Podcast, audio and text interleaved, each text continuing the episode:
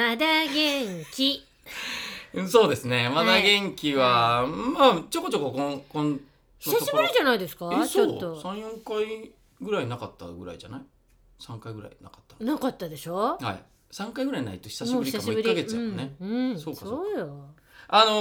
もう15日にねいただいてるメールなんですけど、はい、15日なんで、これ14日が熊本のね、うん震災から6年ということだったんですけど、うんはい、まあ、前震と本震とかいろいろありますけど、はい、そのメールがですね、四つ葉さんからいただきました、はい、熊本地震から6年が経ちました、うん、当時熊本市には80代後半になるおばが一人で住んでいました、うん、怪我もありませんでしたが、自宅修復の費用があまりにもかかるため熊本市を離れて娘の家で新たな生活を始めました。各地で地震が起きていますが、1ヶ月前の福島県沖地震の被害の様子さえ以前のようには伝わっていないように感じています。コロナ感染予防もあり、災害ボランティアの受け入れがあるのかさえわからない状況です。福島県となるとなかなか週末に足を運べる距離でもなく、まとまったゴールデンウィークならと思いますが、実際何が不足しているんでしょうね。50代のおばさんである私ができることって大したことではないですが、何かできることはないのかなというメールをね、うんうん、いただいて、この四葉さんだけじゃなく、はい、何人かさっき本編でもちょっと言いましたけど、はい、僕はちょっと屋根にね、はい、の修復に行ってたりしたので、はい、今どういう状況ですかっていうか、うんうん、いうのも聞きたいっていう人もいたし、うんうんうん、っていうのでちょっとねまだ元気で、うんはい、先週本当はちょっと帰ってきたのが先週の木曜日に帰ってきて、うん、で金曜日に収録やったから、ね、先週話そうかなと思ったけど、うん、ひっちゃかめっちゃかになってたんでしょ。そうなの、頭の中がね。それは、うん屋根修復に関して言うと、うん、もう伝えれることはシンプルで、うん、こういうことやってきましたっていう活動をね、うんまあ、ブログにも書いたんで、うん、ブログもちょっと見てもらいたいなと思うんだけど、はい、それ以上に抱えてる問題が、うん、やっぱ町が抱えてる問題、うん、あと災害ボランティア、こちら四葉さんも書いてもらったようにコロナ禍 で結局災害ボランティアに来てくれというふうに町が県をまたいでっていうふうには言えないとかね、町が言えない、うん、多分町側もボランティアを受け入れるってことも、うん、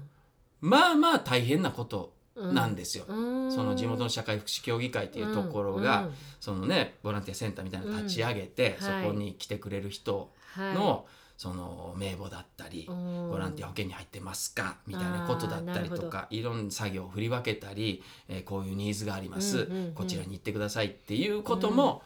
大変なわけですよ、うん、だから前にちょっとね子どもたちの行事をね、うん、もうやらなくなっていくことが、うんうんそれこそちょっと楽に感じた場合に、うん、それが習慣化されていかないことを願いますってコロナでねそう、うん、いろんな行事がね、うん、言ったじゃないですか。言ったそれと、うん、まあもちろん違うとは思うけどそれと似たようなことが起きてるんじゃないかなとも思う、うん、社会福祉協議会だけの問題ではなく、うん、そうやってコロナだからっていう風になってんじゃないかなって思うとこもあって、うん、でこれをどうね伝えるべきなのかが、うん、もう帰ってきたばっかりの時はもう新幹線でも悶々としてて帰ってくる時ね、うん、今回も新幹線で行って帰ってきてんけど、うん、だから先週は無理やなと思って、うん、で今週は一回それこそ昨日、うん、僕が活動をしている PBV っていうね、うん、ピースボート災害ボランティアセンターっていうところで、はい、毎回僕は活動するんですけど、うん、そこの2人とも会って、うんいろいろちょっと話を聞いて、うん、で俺もこういう風に感じてるけどっていうようなことを言って、うん、でちょっとじゃあ明日、うん、まだ元気で喋るわ、うん、っていう2人が新しい顧客です、はいはい、なるほどねじゃあ聞いてくれてるわけねそうなんですよ。なるほど。でまあ、僕が行ってきたのは4月の11日の月曜日に、夜に宮城県の名取市っていうところに入って、はい、名取から山本町まで車で30分ぐらいなんですよ、うん、でそこで3日間の予定でボランティアをしてきて、はい、で屋根の補修にね、まあ、行ったんですけど、うん、そもそものきっかけは6年前の熊本地震、さっきね、はい、四葉さんが送ってくれましたけど、うん、熊本地震の時に屋根の補修を始めたのね、うん、で11年前の津波の時は、うん、本当に津波でごっそり家が持っていかれ、家の中にいろんなものが入っていっててね、熊本地震では家がこう揺れてそのぐしゃって例えば潰れてたりとかするから、はい、そこに物はあるわけですよ。自分の大事なものとかは埋まってる状況ね。だからそれを雨に濡れないようにブルーシートをかけるだったりとか、うん、そうだからちょっと違うね、はい、災害のそれぞれの災害によって、うん、もうボランティアのやることって変わってくるんだけど、うん、熊本で初めてその屋根に登ってんけど、はい、もうねその時は、うん、もう今でこそ言えるっていうか、うん、まあ、言っても大丈夫やけど、うん、安全ベルトもない、うん、唯一ヘルメットはかぶってるけど、うん、怖いでしょ、怖いのやっぱり怖いの、屋根にも傾斜あるし、うん、滑るし、河原やからね、うん、で雨ちょっと降ってきたりもするから、うん、雨降ってくるねうちに、うん、ちょっと家にブルーシートかけないとちょっと急いでやってるけど、うん、怖いね、ちょっと怖いのよ、怖いよそれで、ようやく2年半前の鋸南町にね、その今度は台風ですよ、はい、台風で屋根飛ばされたとか、はい、だからちょっとまた違う状況やねんけど、ね、そこに行った時にはやっぱりもう安全管理がしっかりしてて、うん、まず安全帯ね、ハーネスっていうね、はい、山登りとかする時にロッククライミングとかする時につけるやつ、あれとカラビナとザイルっていうロープをねつけて、うん、たとえ滑ったとしても命綱を持って落ちることはないっていう、うん、下にガーンにはね、うん、っていう状況の中で2年半前はやってた、はいはい、それでも怖い、怖いね、うん、で、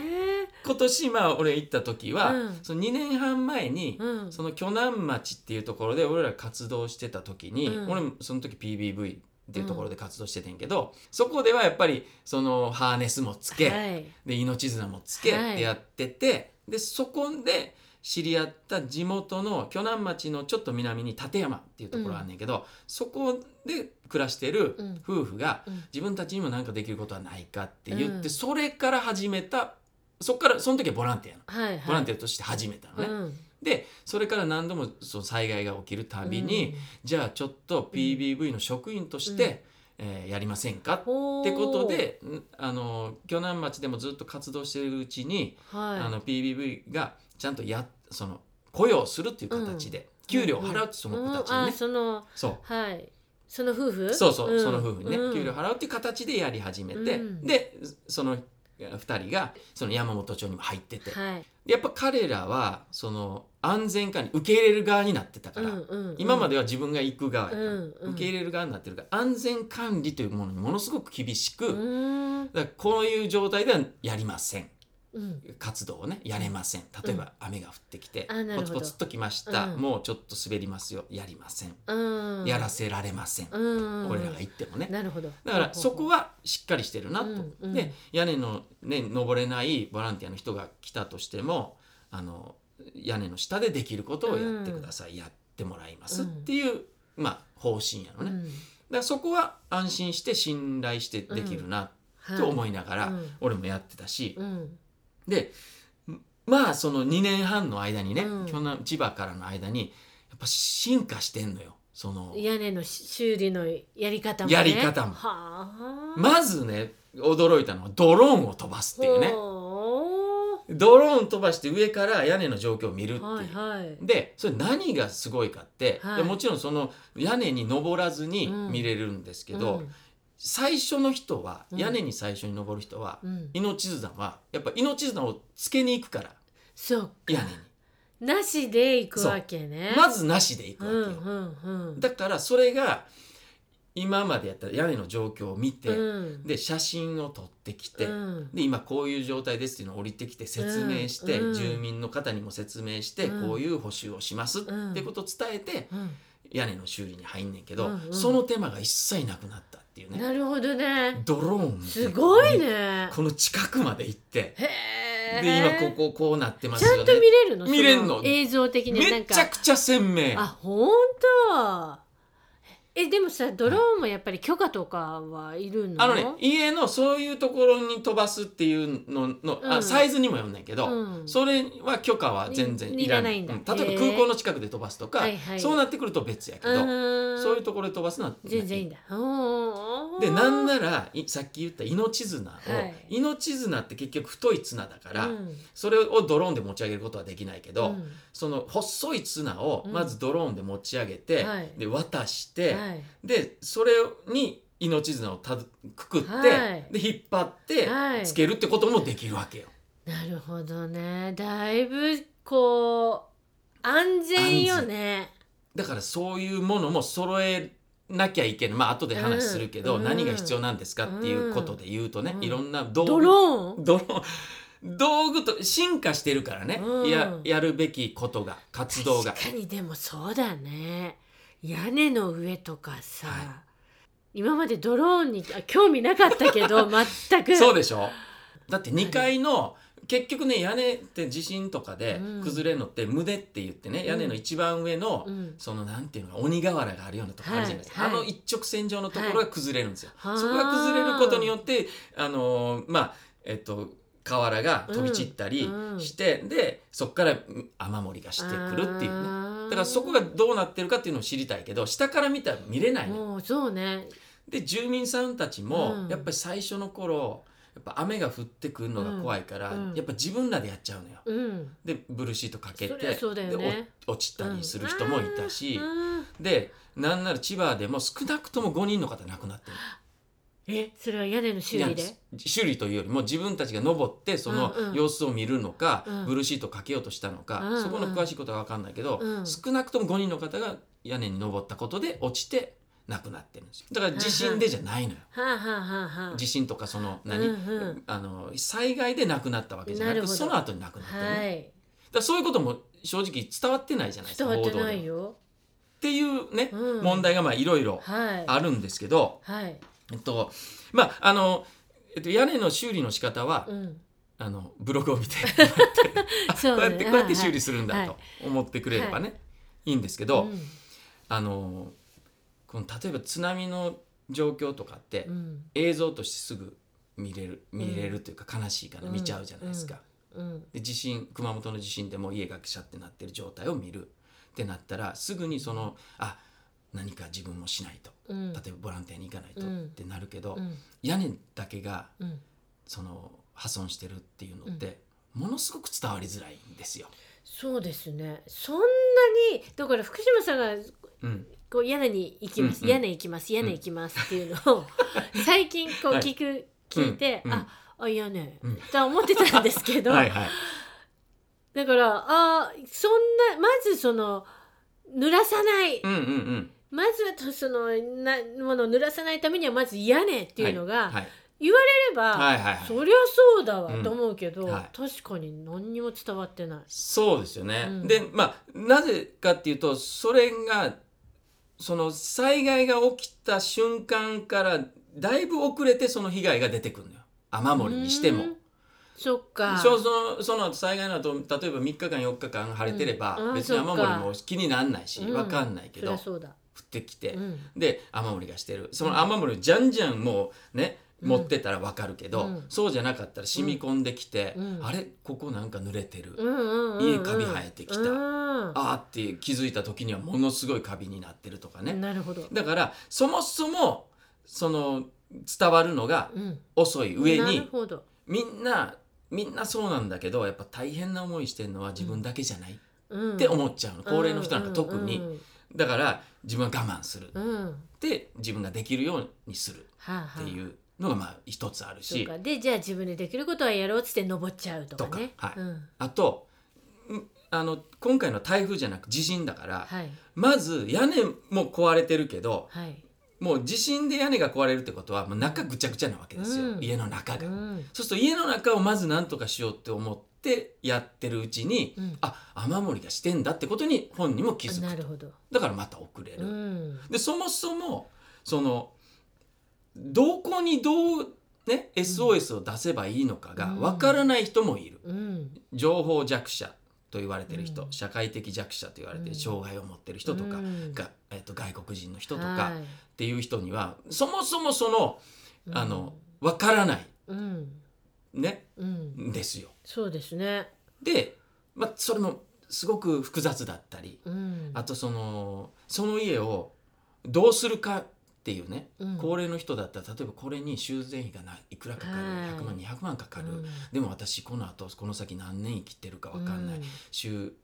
復するのも、うん、っていうふうに思っちゃう、うん、で本来だったらじゃあボランティアが行って、うん、じゃあブルーシートかぶせましょうかとかってなったら、うんね、もちろん費用はかかんないし、うん、だけど費用かかると思ってしまう、うんで罹災証明っていうのを取ってきたら、うん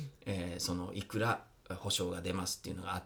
あるから、うん、そこで再建するかリフォームするのか、それとももうやめとくのか、うん、ボランティアにやってもらうのかっていう方針が決まる。いろんなその選択肢があるから、選択肢がありすぎるがゆえにどうしようかって迷ってるうちにどんどん日が経っていって、うん、どんどん雨漏りがして、うん、どんどんカビが生えていくっていう、まあ、そんな状態になるわけです、うんそういう人たちをたくさん見てきてる。結局本当にお金のない人、うん、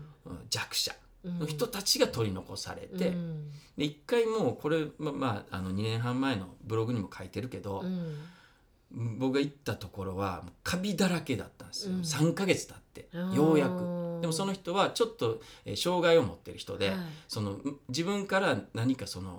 こういう助けてっていう声を上げれなかった人やった、うん、もう全部の床が抜けてるわけよ、もう濡れて、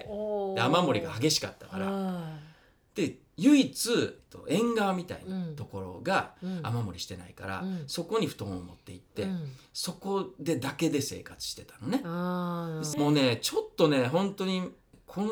家にずっと住んでたんだと思うと、うんうん、もうなんか痛いというか、うん、悲しいとかっていう、うんの声って、うん、でも近所の人たちも自分たちも大変だったろうから、うんうんうん、そういう状況でもなかったんだろうなという想像もするし、うんうん、だから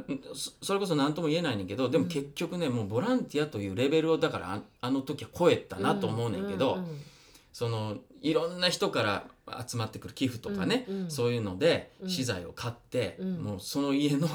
一部屋、うん、きれいに床を張り替えて、うん、ここで住めるようにって言って、うん、作り変えたのそこの部屋をね、うん、いろんなボランティアさんに協力してもらって、うん、で、まあ、壁のね、うん、カビとかも全部取ってやってくれる人たちもいて、でね、まあ、ようやくやねんけど結局、まあ、その後に聞いたら、まあ、やっぱり、その施設に戻って、うん、その人は、うん、ちょっと障害を持ってたから、うん、施設に戻ってその家自体は取り壊されたっていうふうに聞いたけど、でもその間その人が何度も笑う姿も見れたし、うんうん、だそれがこうきっと声なき声がいっぱいあるんだろうなと、うん、今もね思うんですよ。そうですね、うん、で、うん、このねボランティアにもちろん行けない人もいるし、うんうん、行かないって決めてる人もいるだろうし、うん、それどころじゃないっていう人もね、うん、もちろんいるけど、うん、さっきみたいに何ができますかみたいなことで言うと、うんうん、俺も久しぶりブログでこんなん書いたことないなと思うんだけど、うん、お金ちょうだいってことだなと思った、うんうん、社会福祉協議会とか、うん、いろんなボランティア団体のとことかに、うん、物資とかはね、はい、来るわけですよ、うんうん、例えばブルーシートが来たり、うん、シルバーシートが来たり、うん、防水のテープが来たり、はい、してそれを使ってボランティアの活動ができんねんけど、うん、その物資にも限りが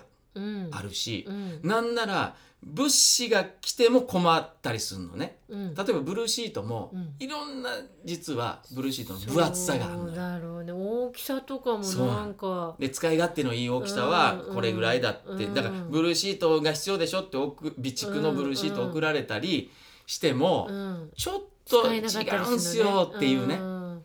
あと数を例えば送ろうって思ってくれた人でいうと、とにかく安いものを、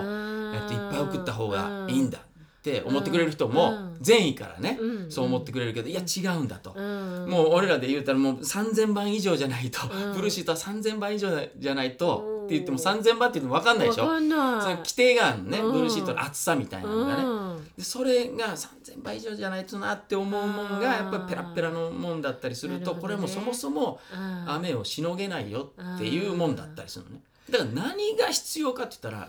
その活動に携わっている人たちが自由に使えるお金が必要だと思う。そうだよね、その方がいいよね、そうなんです。でそれのものを分かってる人が集めて、そうなの、分かってる人が買ってやった方がいいもんね。それでね、はい、そのさっきのね、はい、福井県の話で、福井なの本編でね、うん、そのウクライナに、はい、日本の、はい、パックのご飯をね、はい、1万食分、はい、ウクライナの避難してる人たちのためにって言ってポーランドに送ったのね、うんうん、でもね、うん、これね、まずウクライナの人たちって基本パン食なんですよ、うん、で、まあ、ご飯食べないかって言ったら食べなくはないよ、はい、でも日本の説明しか書いてないわけですよ、パックにはね、うんうん、で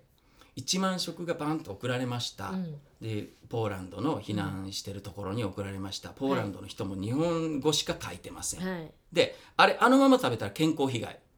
起きるんですよ、パック。そうなの？そう、だ、まま食べてダメなの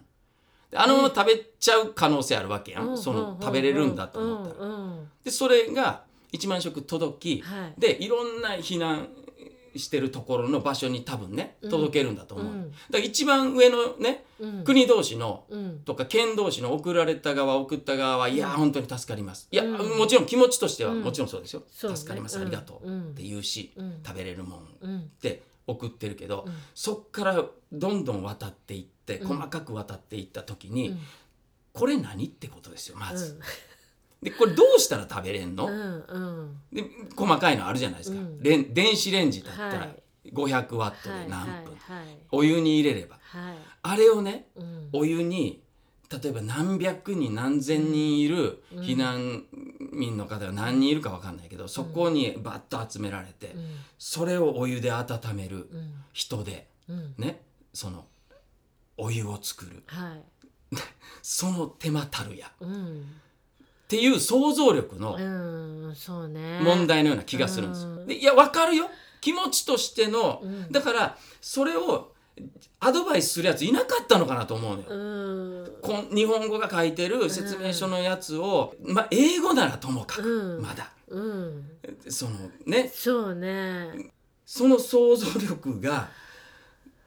だからちょっと問題になってるね、折り鶴の問題あるじゃないですか、はいはい、それはなんか見たよニュースで。であれも言い方だと思うんだけど、うん、折り鶴を折る気持ち、うん、祈る気持ち、平和であってほしいっていう気持ちはめちゃくちゃ大事だし、うん、その気持ちが届けばいいなと思うけど、うんうん、その折り鶴を折ったものを今戦争中のところに誰が届けるっていうね、うんうん、どう届けますで、うん、これが何だということを説明しますっていう、うん、で追ってる時にその戦争というのはね、うん、こういうもんですよって子どもたちになり、子どもたちからもしね折り鶴折りたいってなったら、うん、折りましょう、追ってる時に子どもたちに説明します、うん、この戦争というものがどういうもんなのか、はい、で折り鶴という意味も説明します、うん、で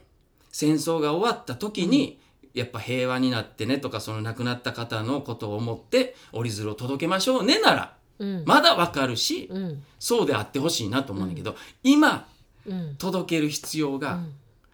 あるのかなと、うん、でやっぱりさっきの話に戻るけど、じゃあ何が必要なんだって言ったら、うん、やっぱお金なんですよ、うん、地元の人たちが使える、はい、なんならウクライナの人たちが使えるポーランドでの、うんものが入る、うん、で食料なのか、うん、で今必要なのは多分医療品、いわゆる薬だったりとか医薬品だったり、うん、その医療に携わるものが一番必要なんですね、うんうん、でそれは災害の時は災害が起きた瞬間が一番ピークで、うん、そこから徐々に復興に向かっていく、うん、でも戦争の場合はまだこっからひどくなっていく、うん、怪我人が出る、病気が出るってあるじゃないですか、うん、そうするとじゃあ薬だ、うん包帯だなんだってなるけど、うん、それもじゃあ日本の薬を届けるってそうじゃないと、うん、日本語が書かれた、うん、例えば自分らの手元にね、うんよくわからない言語が書かれた、うん、英語でもない、うんね、言語が書かれた薬、うん、届いて飲みますか？飲みません。飲まないでしょ。飲みません。飲まないんですよ。で医者もその扱い分かんないんですよ、その薬が何なのかも。それ英語で書かれたりドイツ語で書かれたら、まだねギリギリドイツ語じゃないですか、その医療ってなんかね、でもさそのまあ薬やらさ、食べ物っていうのはさ、まあお金を送ったとしてもさ、じゃあそのものがあるのかっつったら、それも ないような。そうウクライナにはね、ウクライナにはそれどころじゃない、ポーランドその周辺国の避難してる避難民の人たちがいる場所が使えるお金、そのじゃあポーランドに、ってことね。そうです。でもそりゃそうだわ。なんなら言葉が文字がわかるものを、そりゃそうだわ、最低限届けるべきじゃないか、そのためには周辺国でものを、運搬した方が全然量としても、だって日本からね、日本の福井県から送るだけでも、相当のお金がかかるわけですよ。チャーター機なのかわかんないけど、ポーランドの定期便なのかわかんないけど、それでもお金がかかる、でじゃあそれが行った時に届いた時に本当の意味で、みんながいやこれ待ってたんだありがとうってなるかって言ったら、何ですかこれは、硬いこの、開けて食べれるんだったら食べると、そのままは食べれない、お湯に入れなきゃいけないとかね。いやだからこれはもう気持ちを度外したもんよ、だからもう炎上してもええなと思ってんねんけど、そんなもん送るね、その偉いさんの中にそれをアドバイスするやつがいなかったのかなって思う、いや炎上はしないと思いますよ。なんか今までちょっと聞いてきましたけど、特に炎上する場所はないんですけど、むしろ炎上してくれるぐらいの方がいいねんけどね、これが伝わる方がいいなと思ってるから、でもその日本国内で、例えばその米、パックを、まあじゃあとかまだわかるんですけど、やっぱり確かに海外に送った時に、本当に今何が必要なのか、食べ物だったとしても、さすがの私も考えますよね、なんかお信仰送ってどうすんだみたいな、とかね、だから自分らのこれをやりたい、送りたいっていう気持ちは大事だし、そのね、なんていうの、そこから一回立ち戻って何が今必要なのかっていうね、それはもちろん物資である時もあるけど、物資だったら確実にこれが必要って向こうが言うものを届けてあげなきゃいけないし、届けるべきだなと思うし、分かんなかったら聞けばいいもんね。そうなんです。届けたいんだけど何が欲しいとかね。だって今だったら俺言えるもん、ブルーシートの3000倍以上のものとかね、ブルーシートはやっぱり結局その傷んで、破れて3ヶ月後に張り替えないといけないから、シルバーシートの方がちょっと高いけど、そっちの方がいいよとか、その黒のね、俺のブログ見てもらったら黒のガムテのように見えるけど、あれガムテじゃなくて、防水のちょっと高いやつなんですよというやつ、その商品名から何からとか分かるけど、そういうもんなんですよ、それをとにかく送ってもらうか、もしくは現地で買うから、お金を送ってくれっていう、そっちの方がもう大事だし、っていうのをね、今回は。そうですね。でもさ、こうやってさ、災害もね、私は2011年が初めての大きなショッキングな災害だったんですけど、そっからまあいろんで熊本あったり、もう忘れてるけど1年前とかこうやっていろいろあったわけじゃないですか、でさ、それで少し学んでる、初めての時は本当何をやって送ったらいいか分かんないけど、とにかく送れ、何にもないんだ送れって送っても、結局服もね、そんなね、着て、昨日着たやつを送ってきたみたいな感じの送られても、みたいな、下北の古着屋で売られてるなら買うけどもそう被災地に送られてきたらそれは違うよっていうね。結局ゴミになっちゃいましたとかさ、行き渡らないまま残ってますとか、そういう情報も入ってきたり、少し学んできてる、はずなんですよね、だからまた戦争だとちょっとだとしてもちょっと学んできてると思うんですけど、戦争のことでちょっと話がねずれたので、ちょっと戻すと、やっぱその先ほど伝わってないっていうね、ことを言ってたじゃないですか、でね、これね、コロナのこともあって、実は今その大手のその新聞社とか、テレビ局とかいろんな、いわゆる記者っていう人がいるじゃないですか、はい、記者が在宅ワークを望んでるっていうね、で今よくほらもうこれ俺はもうこんなもん記事でも何でもないなと思うんだけど、そのネットから拾ってきたものをコピペして、そのライター、気取りというか、ライターを名乗り、書いてる記事というかね、もうコピペですよあんなもん、だからライターでもないし記者でもないし、コピさんペイさんですよ記者って結局その被災地とかに、声にならない、声を上げれない人たちの声を拾ってきて、それの裏をしっかり取って、その人だけの、ね、言葉ではなく、そういう人たちが何人もいる、その状況はなぜこうなったかという裏もしっかり取って、それを、新聞に載せる、テレビで放送するっていうのが記者なわけじゃないですか。そんなことすらもせずに在宅を希望しますって、もうね、じゃあ記者を名乗るなって、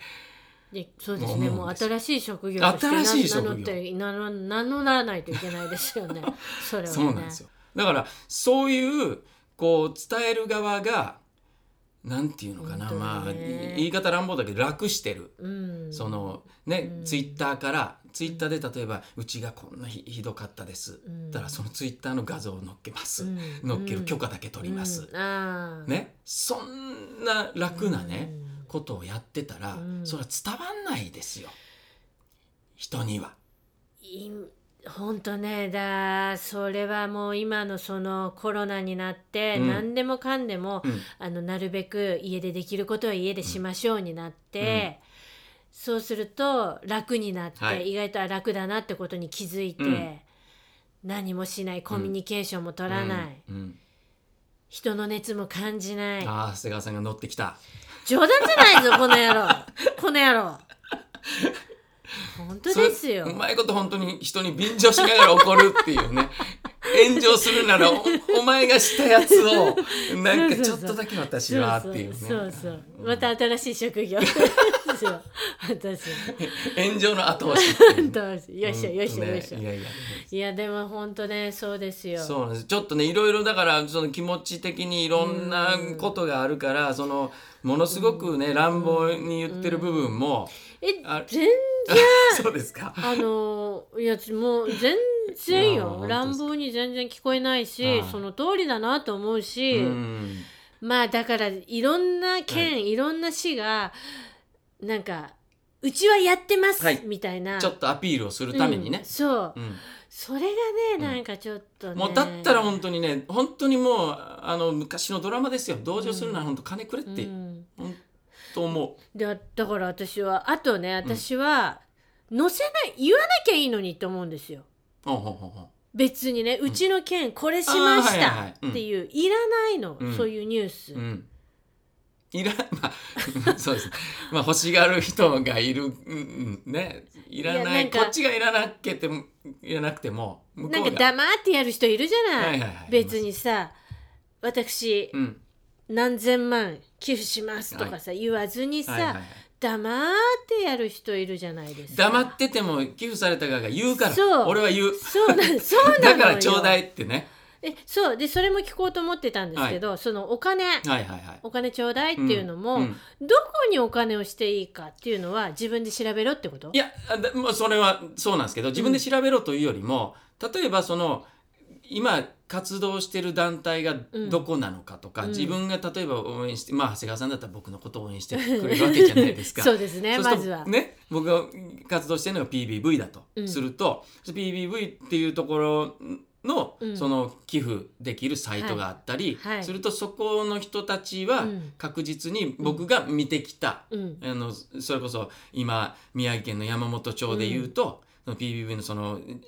館山市に住んでる2人が中心になって活動してる、その材料であったりとか、なんていうの、活動していく中で必要な経費として使われますよね、それはね、そうだ、そうだ、その通りだそのほらこう大きくさ、はい、例えば、うん福井県じゃあ言っちゃうよ、はいはい、福井県、はい、福井の人も本当ねちょっともう申し訳ないけどねその、うん、福井県に、うん、あもしするとするじゃない、うんうんうん、じゃあ寄付しちゃってたとするじゃん、うんはいはい、じゃあその寄付がじゃあ米そのパックになって行ってたとするじゃないそうなる、うん、そういうほらだから日本に寄付しました、うん、日本が、ね、じゃあ、はい、じゃあウクライナのなんか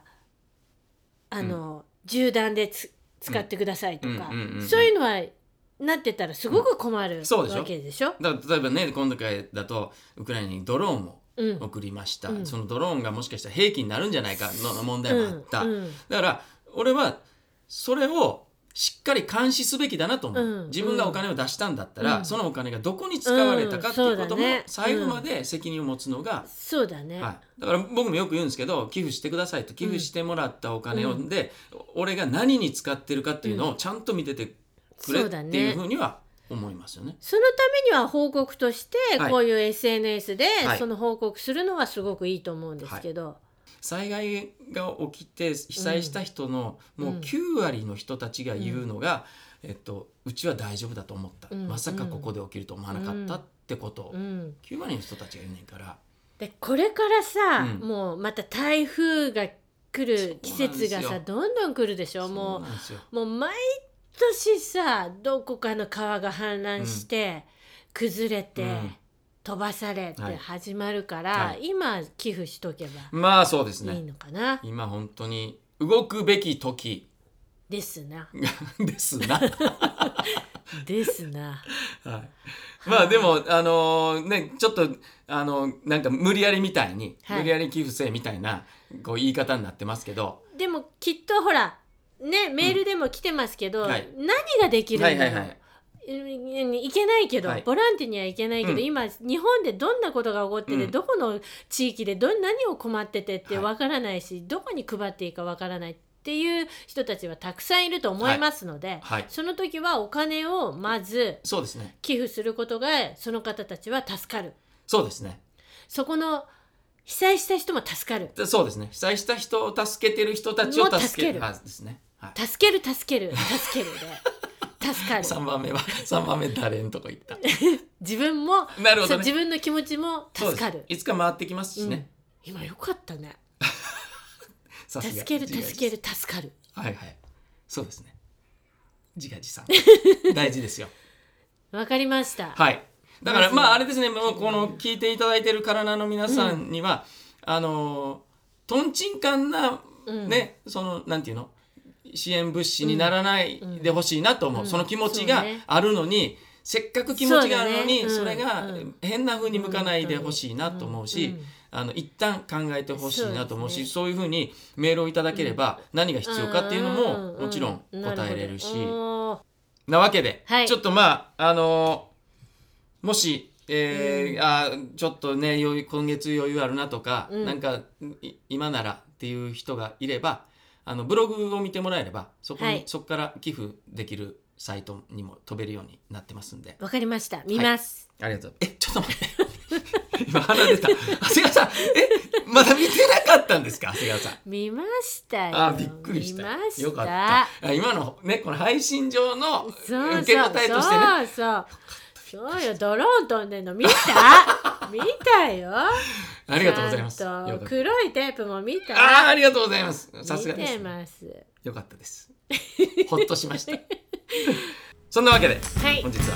はもう長いこと言ったね。いやもうしょうがないよこれは。どうですか。もうこれはさ休憩しながら聞いてもらってもいいぐらいなんだから。